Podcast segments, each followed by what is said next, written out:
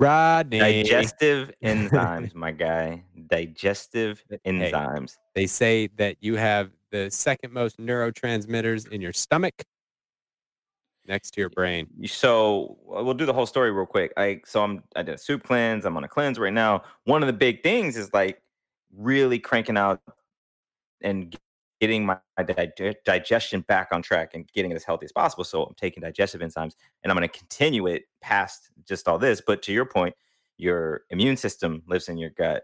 Uh, hell, your uh, melatonin, most of it's made in your gut. Mo- a lot of your sex hormones are made in the gut and sent out other places. So it's just like you got to take care of the gut. You know what I'm saying? Take care of it. Take, care of the gut. care of it. Take care of the gut because how you break down the you. food and how you get rid of the food is paramount to your health. Mm. It's good. So I'm just, I'm a fan of them. I'm a fan of them. Mm-hmm. Again, I'm not a doctor. I'm not saying trying that to make me laugh now. I'm- trying I'm to get not- to that point. I'm not get trying to that make everybody here take them or even questioning yourself because you don't. This is not a Rodney go buy things. Like I'm not making money for this. I just this is what this is a, a lens into the who and what I am.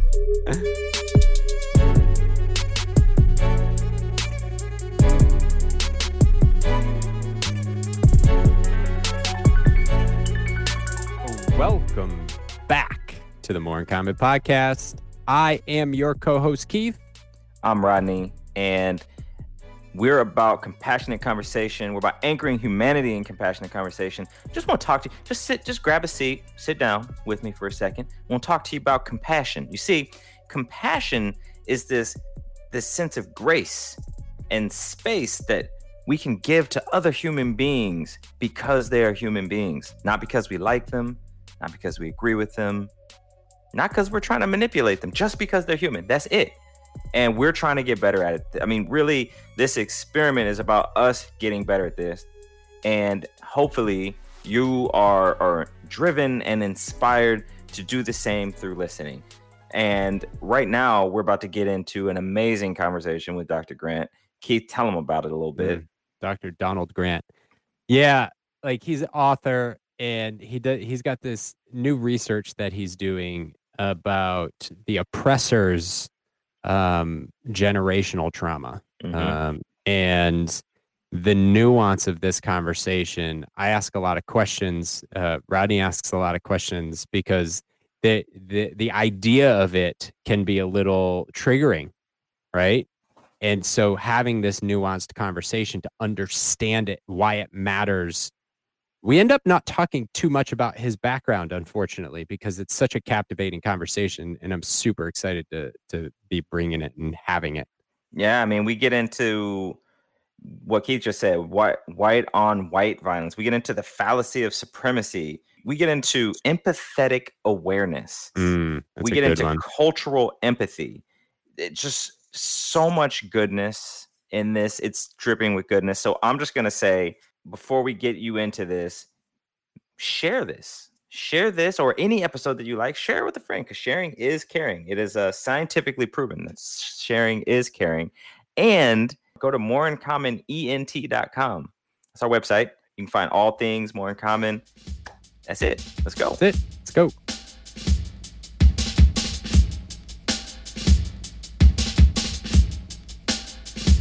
Every children's book that was published in 2019, 50% had white children as the primary lead characters. 27% had trucks and animals as the lead characters. The other 23% were an aggregate of all children of color Asian American, Black American, Latinx, and Indigenous people. They made up only 23%. And so, when you think about the magnitude of the fallacy of white supremacy, it's important to pay attention to the pain associated with dismantling this.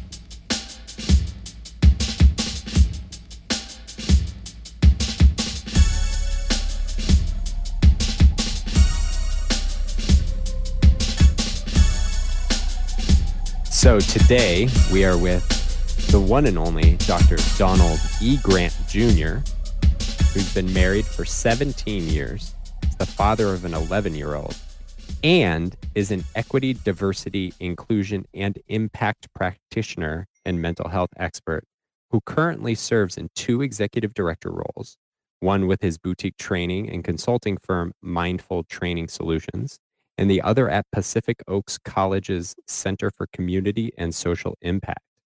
Dr. Grant has a long history of direct mental health service, delivery, and administrative oversight for foster care systems, education systems, and homeless mental wellness services.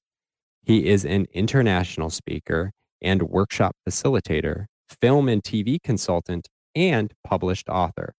His two books, A Moon for Us All and Black Men, Intergenerational Colonialism and Behavioral Health, a noose across nations, are available now. Dr. Grant, welcome to the show, man.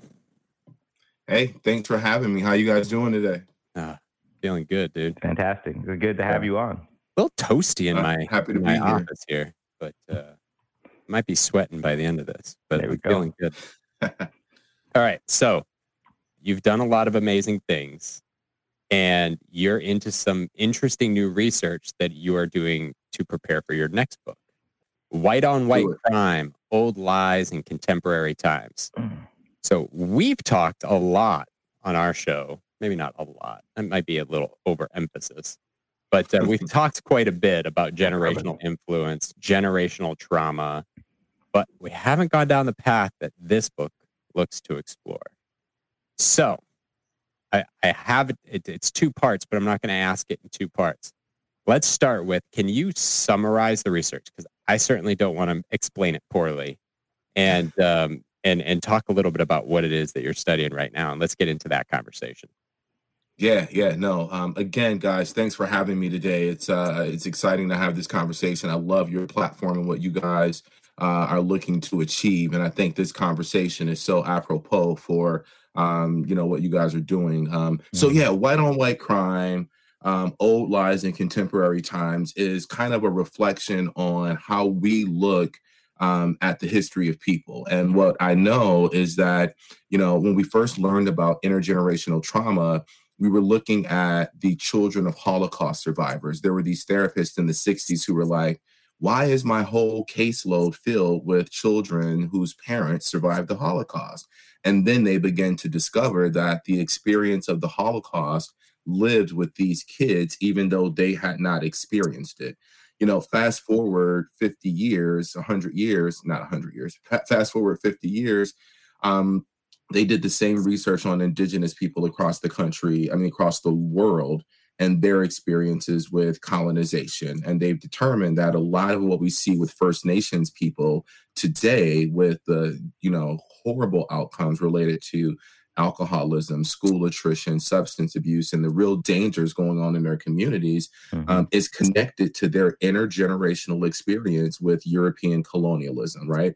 Um, we've done that with African American people. We've done that with a variety of groups. There's this whole set of research on immigration trauma for Asian Americans and Latinx Americans, um, how it lives across generations. But we never seem to talk about how white people were impacted by those same times and how white generations um, have been impacted. And I think we're doing ourselves a huge disservice by not having that conversation um, because that conversation is what results in what we saw at the Capitol on January 6th, right?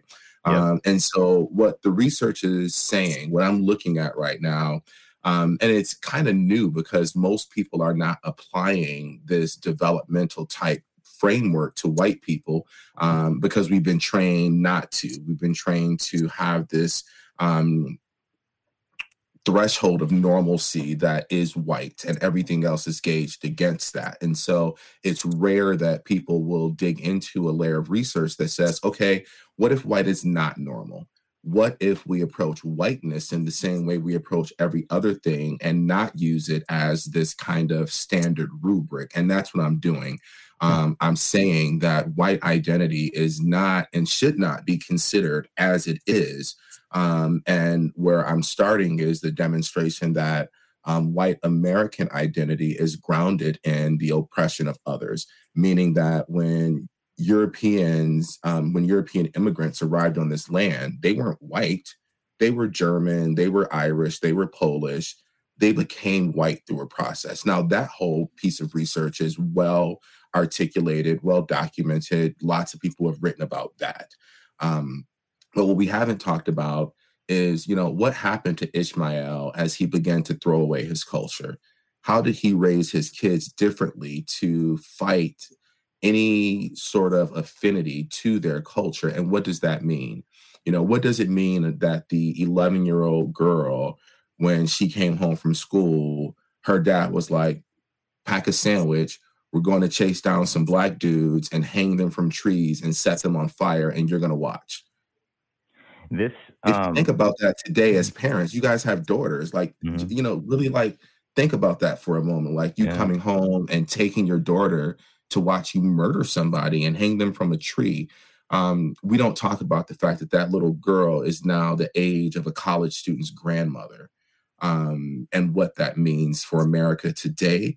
Um, so I want to talk about those intergenerational lies of white supremacy.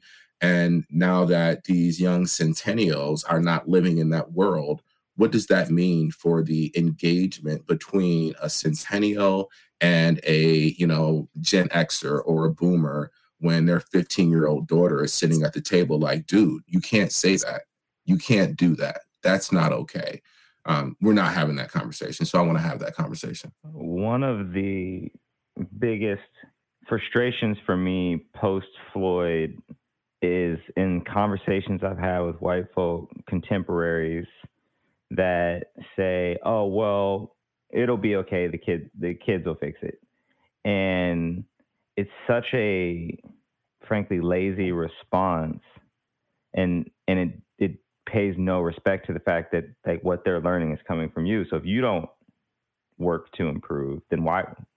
Like they they're going to be damn near a carbon copy. So this is amazing uh, work that you're. thanks man i'm I've excited about it I've heard that a lot. Like generations need to die off in order for things to move. But it's, It's like, but but how did like how, how do you think we got here? Like, yeah, yeah. it's um. I heard an analogy once. I was watching a college football game. It was a Bama was playing. Who knows? And the quarterback of the team, they they were showing like kind of his lineage. Um, his father was a Bama quarterback. His grandfather was a Bama quarterback. And as they explained that, they showed a picture of him in a crib with a football and a Bama uh, little knitted sweater. I was like, oh shit, that's how racism happens. Like, like basically little kids are in the bassinet with like a little KKK hoodie. Like it's invisible, but it's there. Like it's taught just like that. Oh, you're going to be a quarterback, and he knew nothing else. He didn't have And a it- choice. and if you you are better than them So I I have a lot of questions, um, but I want to start with like what inspired this. Mm. First of all, what's the hypothesis and what inspired it? Um, the hypothesis is that white people are impacted by no. I guess a hypothesis has to be set inside of a question. Are white people impacted by intergenerational trauma, and if so, how? Hmm. And so, um, fir- first of all, we don't usually consider the oppressor role as traumatic. And I guess the first premise is that we're decolonizing that to say that it is, in fact, likely, um, not likely, the, the oppressor role is traumatic. Let's just start there. And so, Mhm. once we decolonize that definition, then we move into were those traumas intergenerationally passed? What are the outcomes and what are the consequences for um, um, intergenerational relationships? Um, how are grandpa and Sally going to engage at the dinner table? When when we were kids, if grandpa said some shit at the dinner table, everybody was like, oh, that's just Joe. Look at Joe but the 15 year olds today are not standing for it they're not Yeah, they're not yeah. okay with it Yeah. um, Hey, they they started out questionable with the Tide Pod thing, but they came back around when it came to racism. Well, I mean, it, it, I think it's so good. Um, it's it's interesting because then you think about this past year with the or the last couple of years with the bye bye boomer sentiment, right? Like, Hmm. I'm not sure if you're familiar with it, um, but it- marginally yeah, the millennials, the young millennials, Gen Zers, ha- or really, you know, had this. You're an antiquated generation. I am no longer acknowledging or Mm. utilizing you, Which and it became this problems. generalization that is very much that premise of we're not tolerating it anymore, but at the same time, we're also well, but it's intolerating also it, right? it's also assigning it to age. Like Yes. racism doesn't have you don't have to be old to be racist. And because I if I if I could run through my brain, I do it a little bit. I, I a little bit. But why do people seem to couch racism in, in an age age bracket kind different of thing? generation. It's a different time. Yeah. You got to find a way to to blame other it. them for the problem than me. Yeah. Or Yeah, yeah. You got to other it. You got to other it. So Gen Xer, Gen Zers are looking at Xers saying, "You guys don't have it right." Gen Mhm. Xers are looking at Bob and you don't have it right. And so, yeah, everybody, you if you can other it, you can abscond yourself from the full responsibility to fight it. It's kind of like if you old people got it right, everything will be okay, Mm. while young people are still throwing microaggressions all around and don't get that next level of depth. And so everybody has work to do, no matter what generation you are in. So it what? kind of it kind of ahead. seems like this work could give some permission, some grace to white folk to let go of the fragility and say like you're damaged too. Like it, I'm not the only one that is hurting from this. It turns out you are too. Let's sit down and like heal together. Well, here's the thing, and, and that is that is a part of the goal. Um, is to I hate when I pronounce the A in goal. That's a part of the goal. Um, I don't even know why I did that. It's kind of like it's kind of like the person who pronounces. I hate people. Not hate people. It Wait. annoys me when when people pronounce the first T in important, like Oh, important. important.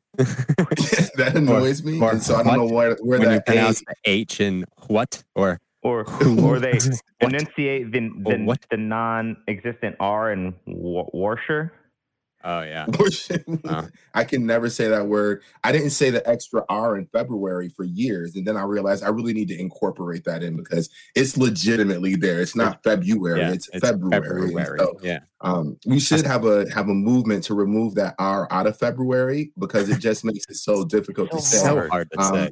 And while we're at it, we'll change how to spell separate because that's also more challenging than it needs to be. Um, so the, the answer to your question um, is when um, it is important that we talk about that because when we think about you being told by your father, your hero, if that's the case, that you are the salt of the earth.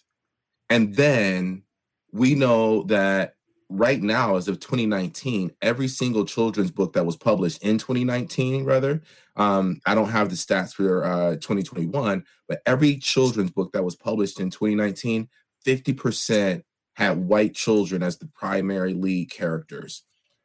27% had trucks and animals as the lead characters.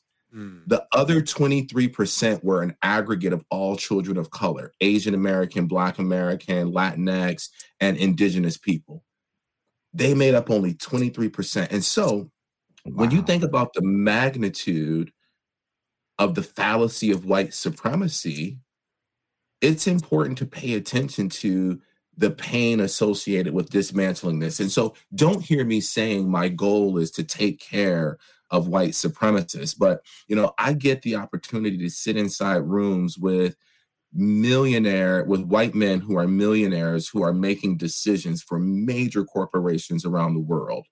And I get to help them understand how their fragility is being operationalized. And now, with the research that I have, I'm also able to demonstrate this has been a lie inside your world for the last 500 years. Not only do you believe it, but everybody around you has made you to believe it too. It's kind of like the Truman Show. And now, all white people in the Truman Show have reached the end of the ocean and they're knocking against that big bubble that they were in. And they're like, holy shit, we're I, really um, not genetically better than everybody else. for everybody listening, something that became acutely aware to me as a father and kind of highlighted my own experience Netflix at Christmas. Look at who the actors are. like this year we got Jingle Jangle. That's the first time I can recall seeing a um, all black cast like child's movie at Christmas and children's movie. And I started just scrolling through Netflix. I'm like, oh my God, like there is just, it is so rare to find any person of color as a lead in any movie um, for the holidays. And like, what do, do, people of color not celebrate the holidays, or like, what's going on here? Unless it's a unless it's an all black thing, like unless yeah, it's like right, Queen yeah. Latifah and Morris right. Chestnut, and there's, there's nothing wrong with that. Madea, but I mean, yeah, yeah. But the problem with that is when we have stories that continue to be dominated by white people, and we call it white centering. Um, everything has so much white centering that it does not just a disservice to black and to white people in my research that I'm talking about, but it also does does disservice to black people. Um, they did an assessment about the number of stories in books where black kids are hiking or swimming or doing things in nature.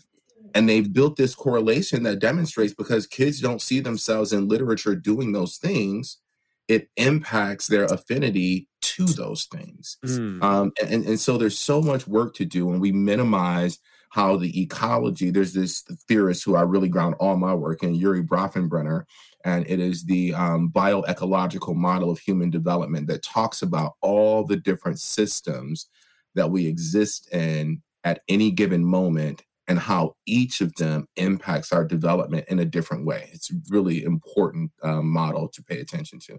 So, what was your inspiration to look into this? Mm.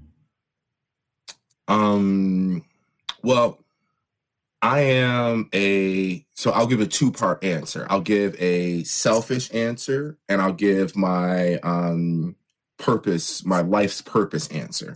Um, so I'll give my life purpose, my life's purpose answer first. Um, and so when I look at how this world is moving forward, I don't feel like we are adequately representing everybody consistently.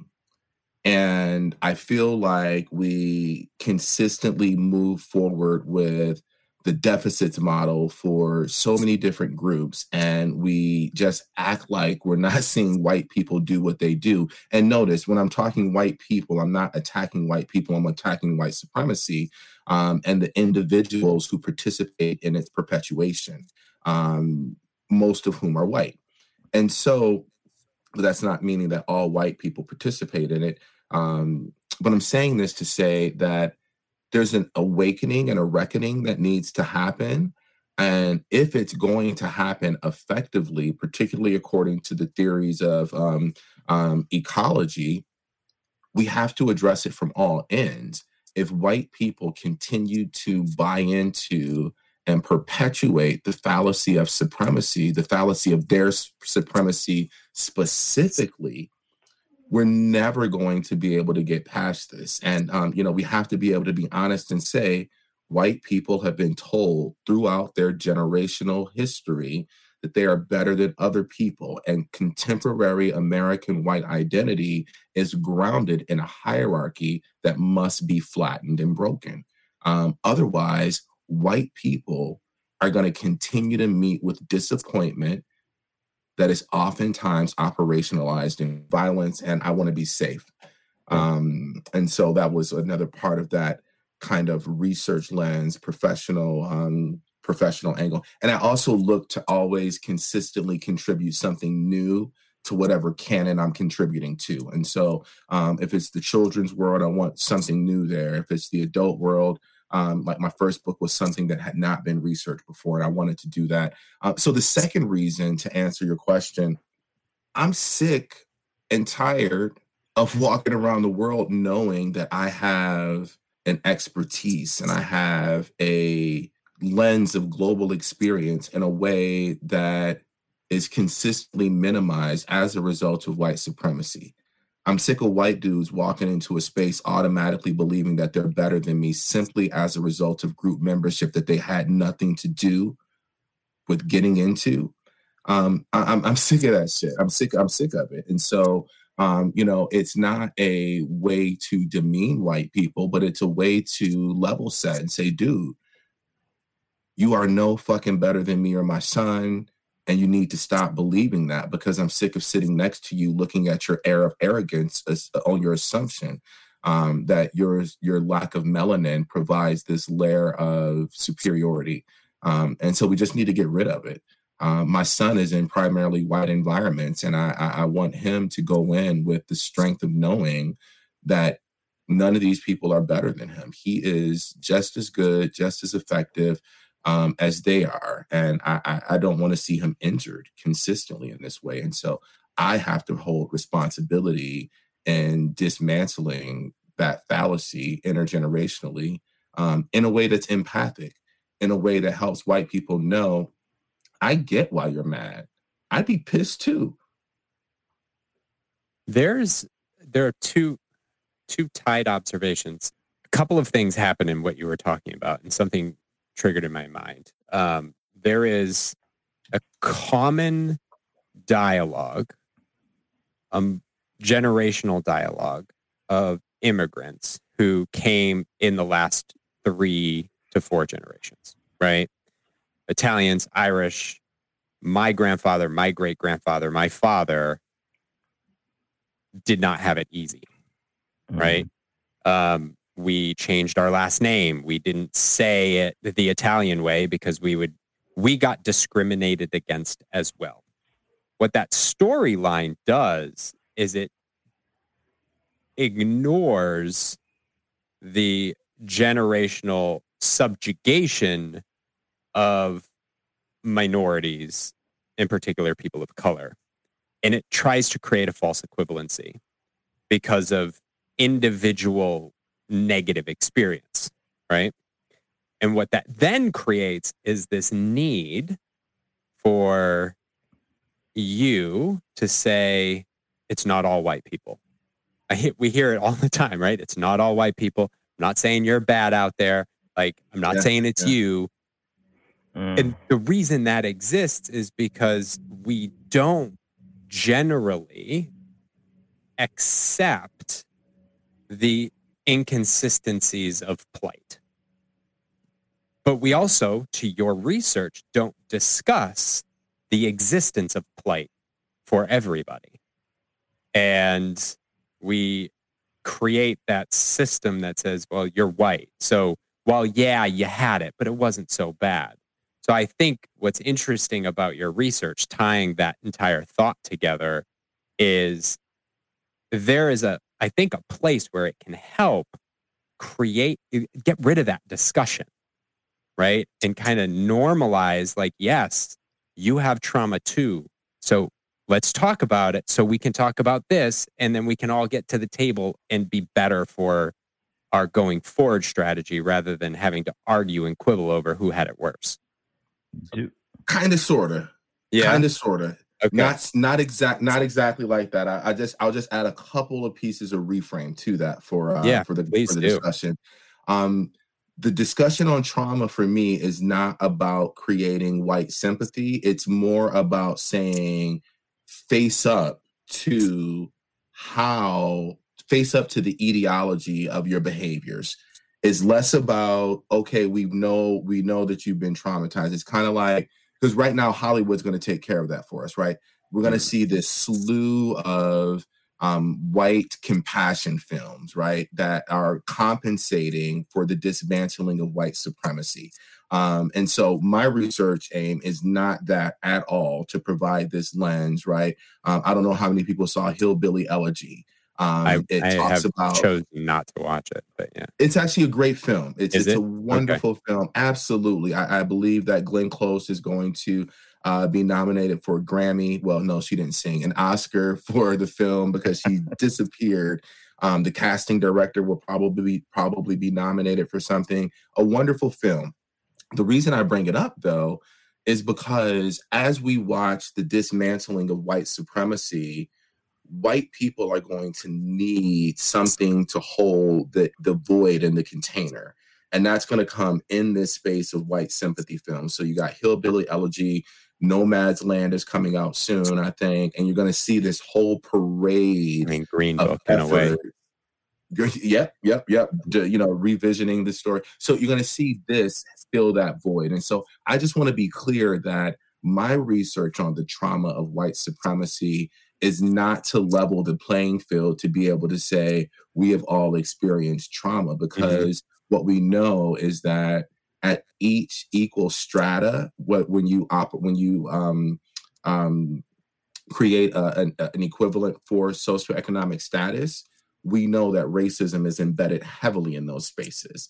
And we know that white folk are still being told that, yeah, you're poor and they're poor, but your poverty is way better than their poverty and mm. you are way better than them.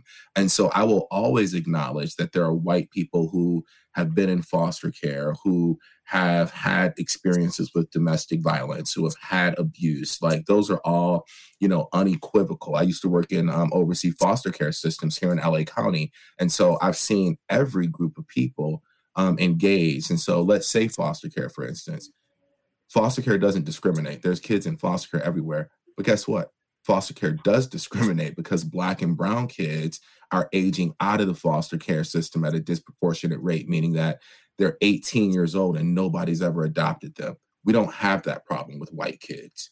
Mm-hmm. And so, no matter what struggle we're talking about, we know that each of those struggles is baked into a system of structural racism. And as a result, people who are darker skinned are experiencing worse outcomes. And so, yeah, I just wanted to clear that up that my goal is not to level set in that way. Um, I think it's important. I'm glad you did, right? And I and I think for me, I, I see it as an ancillary impact, but at the same time, also the cause of potential blowback, right? Like, how do you foresee it or see it now? like what are you trying to do? Because on the surface if i don't go out read the book and listen to this amazing conversation to understand the nuance and the truth behind what you're doing i could look at or people could look at you especially in the time of wokeness right? And be like we don't need that. Like why are you trying to placate yeah white people. Who's this? Who's this dude tap dancing? Yeah, yeah, yeah, yeah. Yeah, no, yeah. Who's this dude tap dancing? What, yeah. What you'll find about me, what you'll find about me is that there are there's lots of shoes in my closet, but at last time I checked, Ferragamo doesn't make tap dance shoes, and so um there's no tap dancing on this side. It is an effort, and there's a, and that's it. That's an important nuance. I do some work with Black police officers out here in Los Angeles County, and you know, they're the dichotomy that they deal with, and that when they're in the black community, they have people calling them Uncle Toms, and when they're in the police station, they got people calling them in, the N word, mm. and and that dichotomy is just huge for them. And so, you know, that fine line between knowing what the active ingredient is and tap dancing can be dangerous, and I have to walk it very often. Um, you know, I, I get checks to help people manage this in a business setting people aren't going to keep writing checks if I go in there with a tenor and a tone that doesn't progress change deliberately. Now, again, my voice will never be decolonized be, be colonized excuse me. I am very clear up front when i meet with clients to say this is who i am. This is what i do. Look at my social media. I'm consistent with this. I am not going to come in here placating you know your white staff is going to see pictures of black people being lynched and um, we're going to have this conversation. And so this is what you're looking for let's do it. And there's a level of empathic awareness that has to come along with it if your true goal is sustainable change.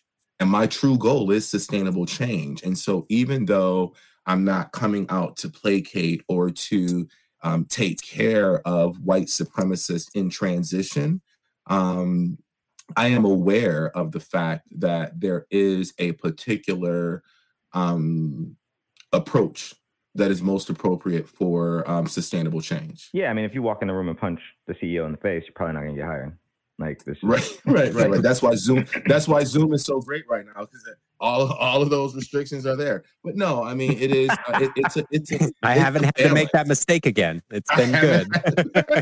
Thank you, Zoom. It's a. It's Thank a. You. It's a. Ba- it's a balance. Uh, it's a balance. Um, you know, I, I get. For instance, I love how Merriam-Webster uh, the dictionary people, um, they're now changing their definition of racism because as a DEI consultant, what I would get from people when we talk about the fact that uh, Black people in America can't be racist towards white people in America, they can discriminate, but by definition, they can't. They would go to the dictionary.com and pull it up. They say, well, the definition says nothing about power. I'm like, well, that's a colonized definition. And just last year, Merriam Webster came out with an article that said we are redefining racism. We haven't touched this in, in several decades. And we realize that our effort to not have a position turned out to be a position. And so now they're changing the definition to incorporate structural racism into the definition because if it doesn't have a structure that supports it, it's discrimination. Um, so to the white dude who went to the rib shack in Compton and didn't get the red carpet rolled out to him, he goes back to Hancock Park and he's just like, they were so racist down in Compton at the rib shop. We got to get one on La Brea so we don't have to go down there so we can get us some good barbecue. And what happened was not racism. He may have experienced discrimination, but it wasn't racism because he can go get ribs anywhere he wants. He can have he can pay somebody to go get him ribs. Beastie Boys. Oh, the Beastie Boys experienced racism when they tried to enter hip hop. No, they didn't. They were discriminated against. They were certainly discriminated against. But the black people in hip hop didn't have enough power to stop those three Jewish dudes from getting a record deal. They would have gotten a record deal no matter what. Mm-hmm. That's the difference between racism and discrimination. And I need people to understand that. And so I have to present it um, in a way, you know, and it's funny, we can't, there's certain things we can't talk about anymore. And so I'm going to frame this like there was this great character on TV. His name was Cliff Huxtable, Dr. Cliff Huxtable. And there was this one episode of the Huxtables where uh, he was talking to his son and he was talking about delivery difference. And he said, You know, what's your favorite meal? And he told him whatever. And he's like, Well, what if I serve that to you on a garbage can lid? And it's kind of like, Okay. So it's not about like sympathizing and holding hands. It's about, you know, if my kid's not eating vegetables, I might, you know, blend the cauliflower up and put it inside of a fresh baked chocolate chip cookie so they get some cauliflower. Um, the on the tap on the idea of tap dancing, and I I don't really subscribe to it. Um, but I I think you're always gonna. I mean, there's always gonna be people who think that, regardless. I mean, that's just kind of their of job course. in life is to uh, point at the the people in the arena and say they're doing it wrong, but they they're they're not doing anything. Um, it's have you ever read uh, Black Bourgeoisie? Bourgeoisie. Bourgeoisie. It, you have yes, it? I have it here. I'm. Uh, it's next up on my. It's next up on my list, but I've been in the abstract and really just trying to understand like how a lot of what you're talking about, like how it's affected middle class blacks in America, how they've been colonized, and how they are attacking and attacked by other black black Americans, and I think that kind of plays into this. Oh, well, you're an Uncle Tom. Oh, well, you're too black. Like there's this get put in this weird middle place where it's like, not nah. Like I'm actually I'm actually trying to move this forward. Um, you, and that that mm, perpetuates yeah. the power dynamic between white and black as well because it's another. Oh, I mean, it was designed that way because if you can, yeah. Well, this is all grounded in white supremacy. Like, I mean, we have to be clear about that. Like mm-hmm. The separation of different groups within groups is all designed by uh, white supremacy to maintain, um, you know, this business continuity model. Um, and mm. we do mm-hmm. have to look inside those spaces to, you know, break that apart. I mean, I think it was Outkast who was just like, "Is every nigga with dreads for the cause?" is every nigga with goals for the pause? No. So don't get caught up in appearance, right? And I think, yeah, Aquemini. And so, mm-hmm. you know, when you think about those pieces intraculturally, it's important to make the note that we can't you know gauge who's who's based on what and you know when you bring up the book the black bourgeoisie or you know i have right here i have the black bourgeoisie somewhere here but um the divine nine by uh lawrence ross is about the development of black fraternities and sororities mm. um you know that same group of people if you talk about you know, The Talented Tenth by Du Bois. We're talking about uh, Our Kind of People is a great one that you want to pick up. I enjoyed Our Kind of People people better than um, the Black Bourgeoisie, although the Black Bourgeoisie uh, was more um, data based. Uh, our kind of people has narratives, and it actually breaks down into different geographies of the development of wealthy Black communities um, in different cities. Um, but there's a balance, right? I know a lot of really, really rich Black people, and I know a lot of really, really poor Black people.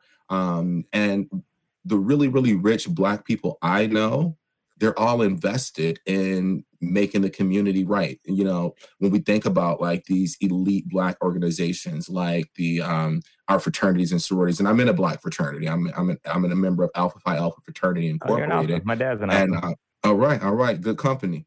Um, we're doing things that are, even though we're associated with this kind of talented tenth that Du Bois described, um, most of us are doing stuff in, in in in communities. You have to remember, um, you know, when we're looking at HBCUs and some of these elite people, these are the individuals who are making change across the nation right now. I mean, Kamala, um, excuse me, Vice President Kamala Harris is a member of Alpha Kappa Alpha Sorority Incorporated, and you know, in spite of me going to Hampton University, she's a Howard graduate, a historic, a, a major HBCU, and so you know, we have to um, be careful with allowing that trope of white supremacy to create this division and divisiveness such that we don't honor the contributions of people from every single layer of our communities. Um, and, and don't get it twisted. Like we see this in other communities. Like if you look at the Asian American community and you dissect them across different cultural um, origins, Yeah. you find that lighter skinned Asian Americans are doing far better than darker skin darker skin Asian Americans. And so cultures like Cambodian and Filipino who are stereotypically darker than those who are Korean or uh, Japanese um, or Chinese, you see hugely disparate outcomes. Um, Cambodians and Vietnamese people are not doing as well as Chinese and Japanese people. And so well, the, we have the idea of whiteness has permeated everything. I mean, I'm a big fan of anime, so in the in Japanese culture, you can see the preference towards lightness in the character decisions and the drawing decisions for characters in anime. And this is back to the beginning of anime. yeah. And then I was talking to my my buddy who's Chinese. He's like, "Oh yeah, well like that that's really prevalent in Asian culture, the colorism, because for one thing, like uh, there's a, there's a poor factor. Like if you were out in the fields working in rice paddies, That's you would be say. darker, right? Like, Yeah. and so there was this colorism thing happening, almost a caste-ish system uh, Yeah, uh, yeah. that's put upon the the more melanated, the more colored. I think my mom and sister experienced it. My mom lived in Taiwan for a year. My sister was with her for six months. My sister is about my complexion. My mother is very close to Keith's complexion. So, Mhm. and they were in what was a rural city in in Taiwan, which had like six hundred thousand people. Like it's crazy. Um, but like they were treated differently, just just on look, right? Uh, Yep. But people just don't know. Yep, it's real. Um, you mentioned a couple times, empath- you, I think three or four times now. You said empathetic, empathetic awareness. What do you mean by that? Well, a lot of people go around and they talk the language of cultural competency. None of the work I do is grounded in cultural competency. Competency connotes an ending point. Like you can become competent in statistics, you can become competent um, in chemistry, but because of the um, infinite permutations of culture, one can never really be competent in culture. And so I use cultural empathy as a framework. And my goal is to make it such that people are learning through a context of empathy building um, and not just content delivery. And so, you know, I work hard to weave in stories such that people can can get things um, you know across generations. So if I'm in a room full of women and I'm talking about anti-black racism, um, you know, it's critical that I bring up um, examples from the Me Too movement and male fragility to help white women fall into the framework of understanding um, their white fragility. And so when I say th- I, I say things like, "Oh, you know, when we were at the beginning of the Me Too movement, you'll hear a guy say, "I'd love to tell Jane that that's a pretty dress, but no, that's sexual harassment." I'm like, "No, that's your male fragility." Popping out because you can give an appropriate compliment um, if you got rid of some of the toxicity. And so I have to give examples like that mm-hmm. so that white women are able to build an empathic bridge or an empathic pathway um, to break their dissonance and then build this association to say, wow, um, I may not, you know, actually get the experience because I haven't had it, but you know, maybe I can see how that lady chasing that little boy in the hotel lobby for that cell phone when everybody has an iPhone, maybe I can see how that's biased now. Maybe I can see how my reaction to that was fragile and that I need to work on it. And so mm-hmm. empathy for me is kind of em- empathy and mindfulness are kind of the groundings of where I send people. Um, I need you to pay attention to your. That's why I appreciated you um, your cleansing breaths when we first started the call. Um, because even though I don't do a mindfulness exercise at the beginning of my trainings, um, I always do the definition of mindfulness and indicate that it's a theory and not just this en vogue term. Um, and it's about allowing yourselves to feel the experience that you're having and not judge it. Uh, because when we judge it, we throw it away. We say, no, I can't have thought that because I'm not racist. And it's like, well, you did. And what are you going to do about it? Um, and so um, that's building empathy, in my opinion. I think what you, I mean, thank you for explaining that. And um, the, I think what you just said kind of informs the conversation that we were having about the idea of tap dancing or just the idea of like, how do you communicate this to somebody? Um, if you walk in the room and verbally smack somebody and be like, "Hey, man, you're a white supremacist," um, when that defensive response kicks up, you can't do the work that you need to do to get them to to get to a place of cultural empathy because that requires a lot of inner work. And getting somebody yep. to subscribe to doing work on themselves is almost impossible. You can lead them to the water, you can't make them drink it. But if you start by smacking them, you you can't even get them to the water. Yeah, yeah, and, but some, and I want to, I want to also be careful with that, right?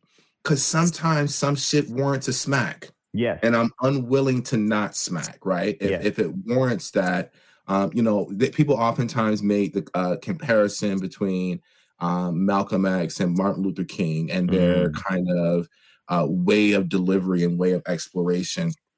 I'm more Malcolm than I am Martin. Mm. Um, and so, you know, it's important that, and I, I would never uh, besmudge the legacy of Dr. King, but I also believe that towards the end of his life, he recognized that his approach may have not garnered the um, kind of catalyzation, the movement mm. um, in a way. And he was actually in his writings not moving more towards who Malcolm was, but he was certainly um, thinking critically uh, about his approach. And so, mm-hmm. you know, I'm not, again, I'm not speaking bad on the nonviolent movement. I think it did uh, produce, obviously, some amazing efforts and some amazing changes. But I don't think that would have happened oh, absent oh, sure.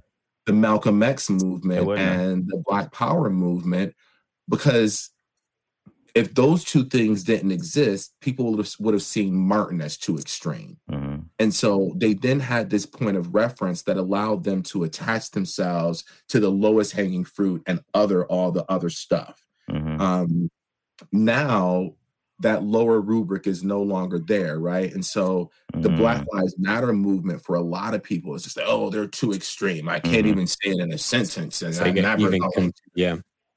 Yeah, no, I mean, I think see, that's that's a great distinction, and and I I completely agree. Like there there is a there's a there's a time and a place for shock and awe, and and sometimes it's in a place where you don't even think it would normally fit, and it and it works beautifully. It helps it helps. Uh, it's a, it's a funny funny thing. Shame. Um, I wouldn't call it my um, driving motivator to to change for others, but sometimes it's necessary. I'm often reminded I was on a bus in Chicago. This is not race related, but um, back when I lived there, and I sat in the the handicap seats, right, um, right at the front of the bus. It's full. It's commute, morning commute. Um, this this uh, blind guy with a cane gets gets on the bus, and I didn't even think about it. Like, I mean, this was 15 years ago or so. I didn't even think about it. I was just like, okay, I hope he's okay. Right. And this woman across the, the aisle looked at me and this guy next to me, who was about my age at the time, goes, You two should be ashamed of yourself. Right. I'll get up then. Now, to your point, Rodney, my instant reaction is fine, get up. Right? Like you you got two legs. I didn't say this out loud, but it's like, okay, that's cool. Like you you you do your thing. Now, in the moment, that's that was the the the process to which she chose to to embark. And I would have been totally open to a much more light conversation. But at the same time, after that, I never sat at the front of a bus again. Like I don't even sit on buses. Um, is completely I changed. don't, I don't sit on buses no more. I'm done with buses. Wait, so but this I certainly won't sit in a seat. And the point being is sometimes it's necessary to affect change. It's not necessarily the only way or the first way, but it does need to exist, or else you're you're it's it's just gonna tick tick tick down the road, and nothing's gonna change in a material way. What do y'all think of this? I've heard it said that shame is not an effective teacher, but guilt is. Um, what do y'all think about that? According to Freud, they they go hand in hand. Shame and guilt are part of the um, kind of same level of experience, and you know, I, I think that they both bring about a lot of um, harm. In that, when we feel shame, we oftentimes don't allow our dissonance uh, to be bridged. So, cognitive dissonance, uh, just to, just for people who don't know what it is, is this thought of these two competing ideas in your head at the same time and you have tension associated with that with with that bridge. And the result of cognitive dissonance is you do one of two things. You either change the truth or you change your behaviors. And so when we're talking about shame and guilt um, a lot of people would say that shame will oftentimes make people change the truth and guilt will oftentimes make people change their behaviors and so we need to figure out how to advance the conversation so that people are authentically changing their behavior. So think about, for instance, the institution of enslavement, and you got this white guy who owns a plantation, goes to church every Sunday, goes to Bible school, loves his wife and family, yet every night he's taking this leather whip and breaking the back of a black person who he owns on this prison plantation, right? He has dissonance. He's saying, I am a kind, God fearing human being, yet I am taking this uh, whip and open and, and, you know beating this slave until his back opens up and bleeding everywhere. Mm-hmm. These two things can't be the case, and so we knew that planters were feeling such shame, as was the American South, that they, instead of changing their behavior, which is what guilt might have um, compelled them to do, shame compelled them to change the truth. Now, what was that truth that they changed? We're better. They- they- Humanity. Yeah. They said that this Eugenics. person who I'm beating is not even a human Yeah. being.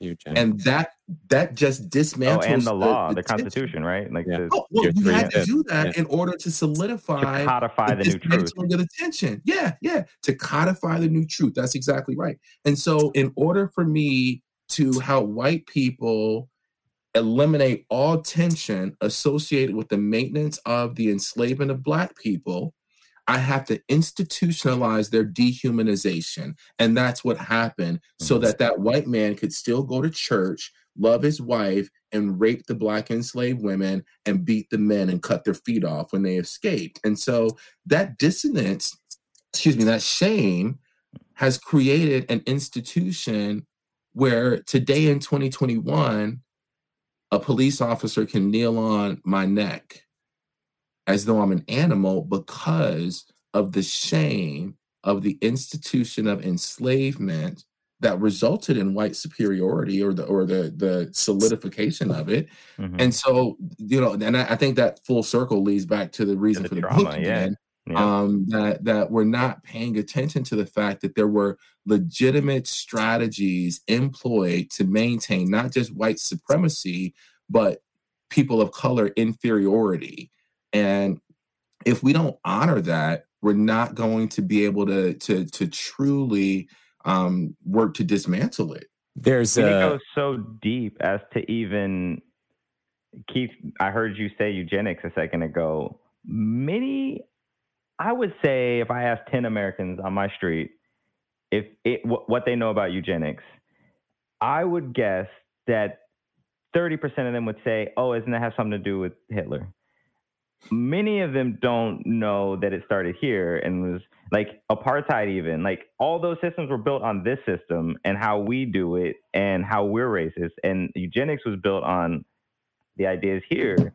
And most people don't know that. Like we've re- rewritten to back to the whole changing the truth we've just rewritten the history it's like well no the germans were bad they were horrible Yeah. they Yeah. there's Yeah, like there's that happened in like 1940. Like this shit was going on way before. way before way before Uh, and and there's an interesting uh, modern correlation to i mean the the obvious of what you explain for dissonance that creates that shame versus guilt of owning slaves going to church and whipping them at the same time but today we often use the law to justify our perceptions um, of let's take the way we treat immigrants in this country. Well, it's illegal.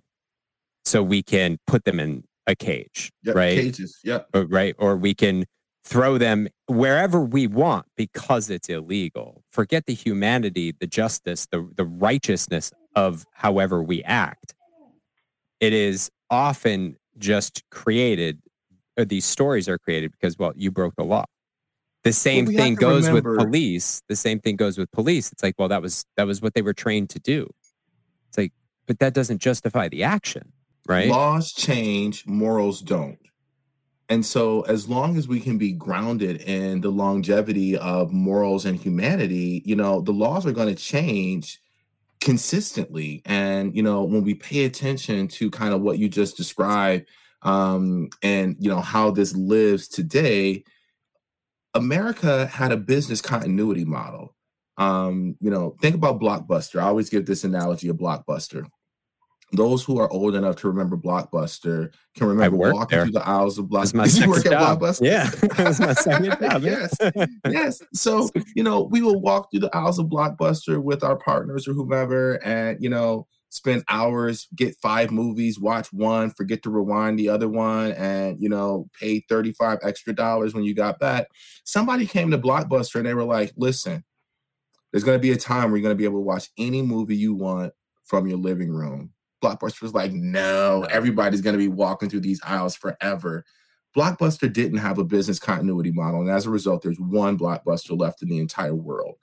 There's a really good podcast on that too. On that, like they Oh, really? they were actually at the table with Netflix. Like they were invited and they they chose. I know. not. They said, Yeah. no, thank you. Yeah. I thought it was Redbox at first, but yeah, whomever it was, they were at the table and they said, no, thank you. The reason I give that analogy is that in 1860, America was exporting over 80% of the world's cotton on this business model that required no payment for labor. Mhm. it wasn't a surprise when we were on the brink of emancipation, right? The the, the shit had been rumbling. It wasn't kind of like, oh, so by 1844, 1850, a memo had gone out. Dear world white supremacists, we are in danger of losing our free labor force. And so that's when you begin to see the development of vagrancy laws and convict leasing practices begin in the 1840s as they begin to develop out what would be the 13th Amendment to the Constitution and the Emancipation Proclamation, they had already baked in these systemic structures that would allow Black people to be arrested and then placed back on the plantation a decade before they even developed the actual structure that was going to emancipate them. And then we see inside the 13th Amendment to the Constitution the baked in clause that if you're a criminal, you can be re enslaved. 80% of America of the world received cotton from America. In my first book, I researched, I didn't research it, it was already in another book. I cite another book that looked at the birth records of these, I mean, that looked at the birth records of children in Northwest UK to demonstrate that all their fathers, in some way, their careers, their occupations, were tied to the cotton trade, whether they were tapestry makers, mill, mill runners, whatever it was, the global economy and the way that it existed in the 1860s had never existed before. There was danger to losing that. And what we've seen is each generation of Black people in America and in across the world, in, in every Euronormative nation, has experienced some sort of component of this business continuity model. Prison mm. privatization, all these pieces have been efforts to maintain the broken dissonance associated with my humanity. Every piece of it. Russell Brand's podcast, he had a um, an African professor on that teaches at a university in the UK, and he broke down like he he he pulled up a, a law firm in the UK that had at the time of this podcast was celebrating like its 400th anniversary, and he was like, you know what they were founded on? They were like one of the premier law firms or, or barrister firms for uh, the shipping industry. Yeah, 400 years ago, like what were they doing?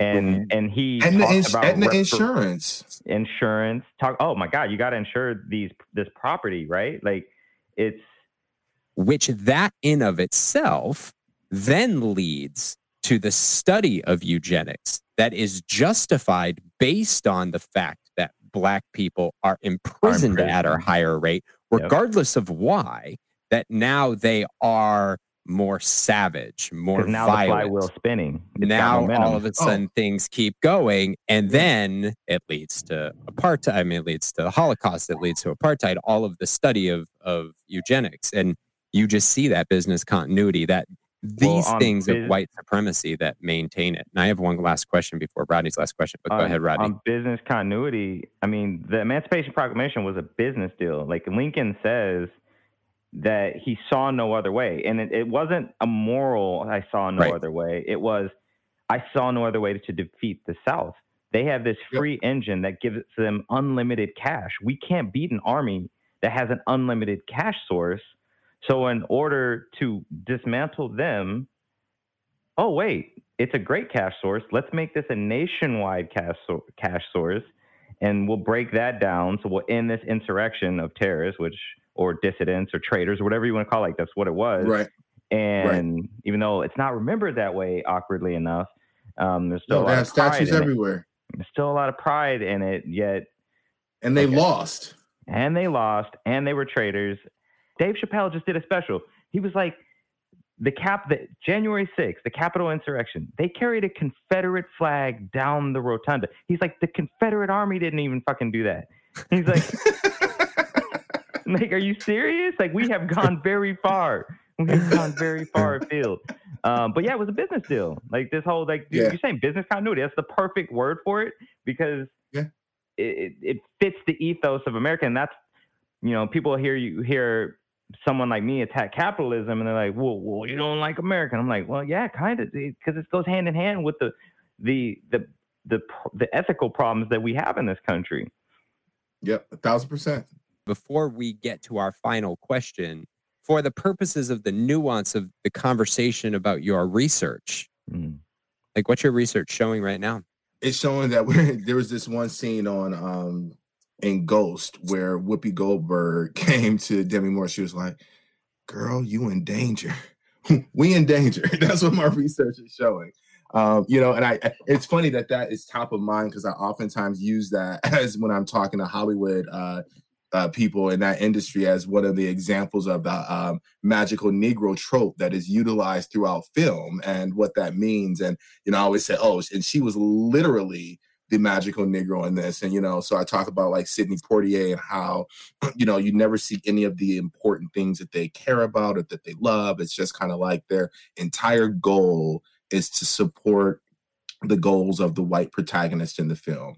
And right now, that's what I'm seeing in the research is that the goal of the world right now is to support our white protagonist, mm. is to support this kind of stage play that has been created and curated um, just, just as Isabel Wilkerson says in her book, it's a cast, um, not like in the Indian caste system, although uh, that's what she references as well. It's a cast, and we've all been structured to play a certain role. My research is demonstrating the solidification of that and, and what we need to do to dismantle it. Um, you know, one of the biggest results that can come from our research is for people to understand the magnitude of what needs to be undone so that they really appreciate um, the work that has to go into undoing it. I Mm. remember real early on in some of these movements, and I'm not a big marcher, right? I'm not. I'm not the guy who's out with a sign marching. Like I'm gonna be in my office writing a book about it, writing an article about it, doing an interview about it. That's my contribution to this space. Um, but I was saying saying all that to say was that you know when you look at how all these things kind of fashion themselves, how they play out in the world, um, thinking about how we fit into this space, thinking about the work that's required to undo it is critical because we have not honored the magnitude of time that has gone into curating what we're currently in. And my hope is that people come out of this, at least from my contributions, seeing that, wow, this is much bigger than I thought it was. Um, and I, I need to put effort into it that's heavier. I remember being guilty of, you know, being old dude when I would do presentations, and this is as recent in the, as the last six months, where I've said, you know, if I was on the, I make I make a joke. I said, if I was on the committee when they were naming the defund the police um, efforts, you know, I would have not named it that. And I realized that that was such a colonized view and how I was not honoring the people who put that together because they didn't need me at the table because I would have been the voice that said, "Hey guys, you might want to tone that down a bit. Nobody's going to be ready to hear that." But we've been begging for this shit for generations. And went, And yeah. suddenly defund the police is having systems be dismantled and reimagined all across the country. Mm, I saw a video of a little girl two weeks ago in Rochester, New York, being maced by police officers. Her parents had called the police because had called emergency services because she was having a mental health um, concern and she was considered a danger to herself or others, which is the language utilized to deploy mental health professionals out. But police officers came out, and I watched this little black nine year old girl handcuffed in the back of a police car being maced by adults.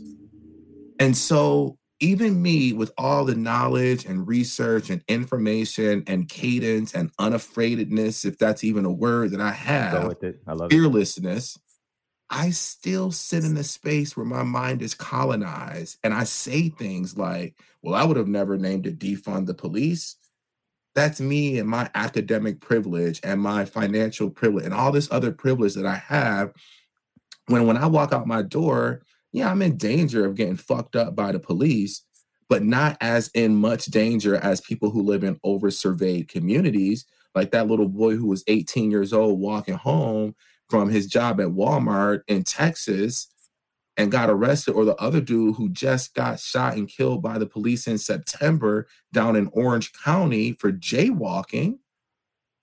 And so when I when I think about how even me with all this knowledge and all this experience and all this information is still in danger of spewing colonized language by saying things like, well, it shouldn't be called defund the police. And now I'm like, hell yeah, it should be called defund the police. Look at the catalyzing movement that has occurred where in five years from now, when that family in Rochester calls about a concern with mental health, armed police officers are not going to be deployed to their home to deal with their nine year old daughter.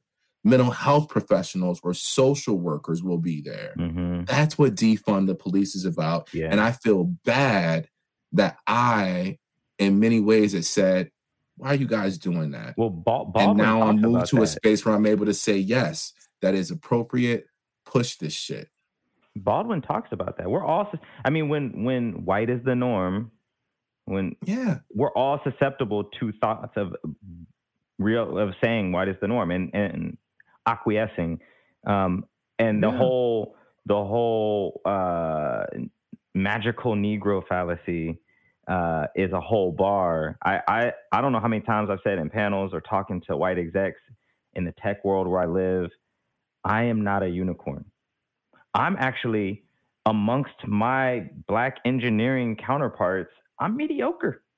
Like you just like me because I know how to navigate and not make you feel too bad about yourself. But like I, I'm I'm an okay engineer. like like I'm there are there are There's lots more, of us out there. lots.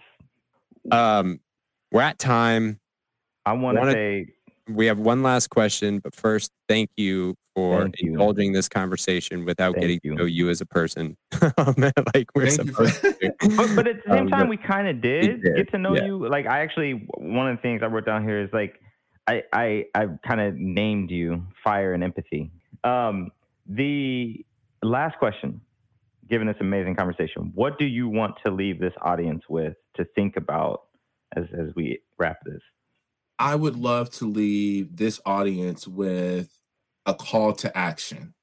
Um, you know, really to look at what it is in each of our collective spaces that we're able to affect change in.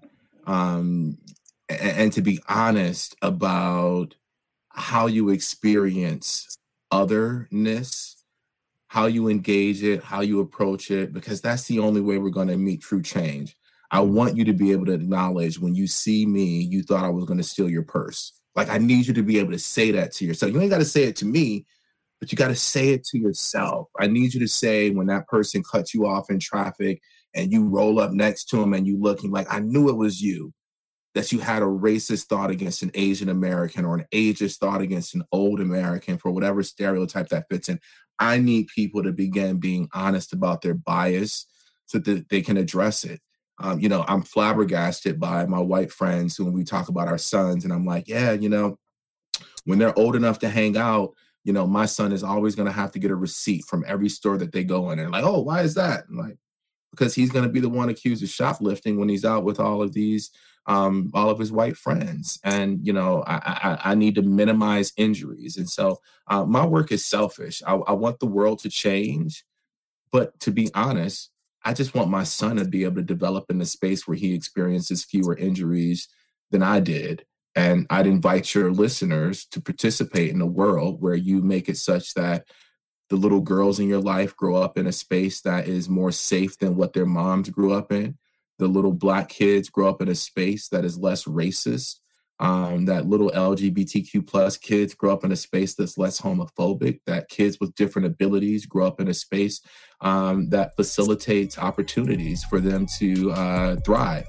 Um, so, so that's my goal, and that's what I'd like to leave people with.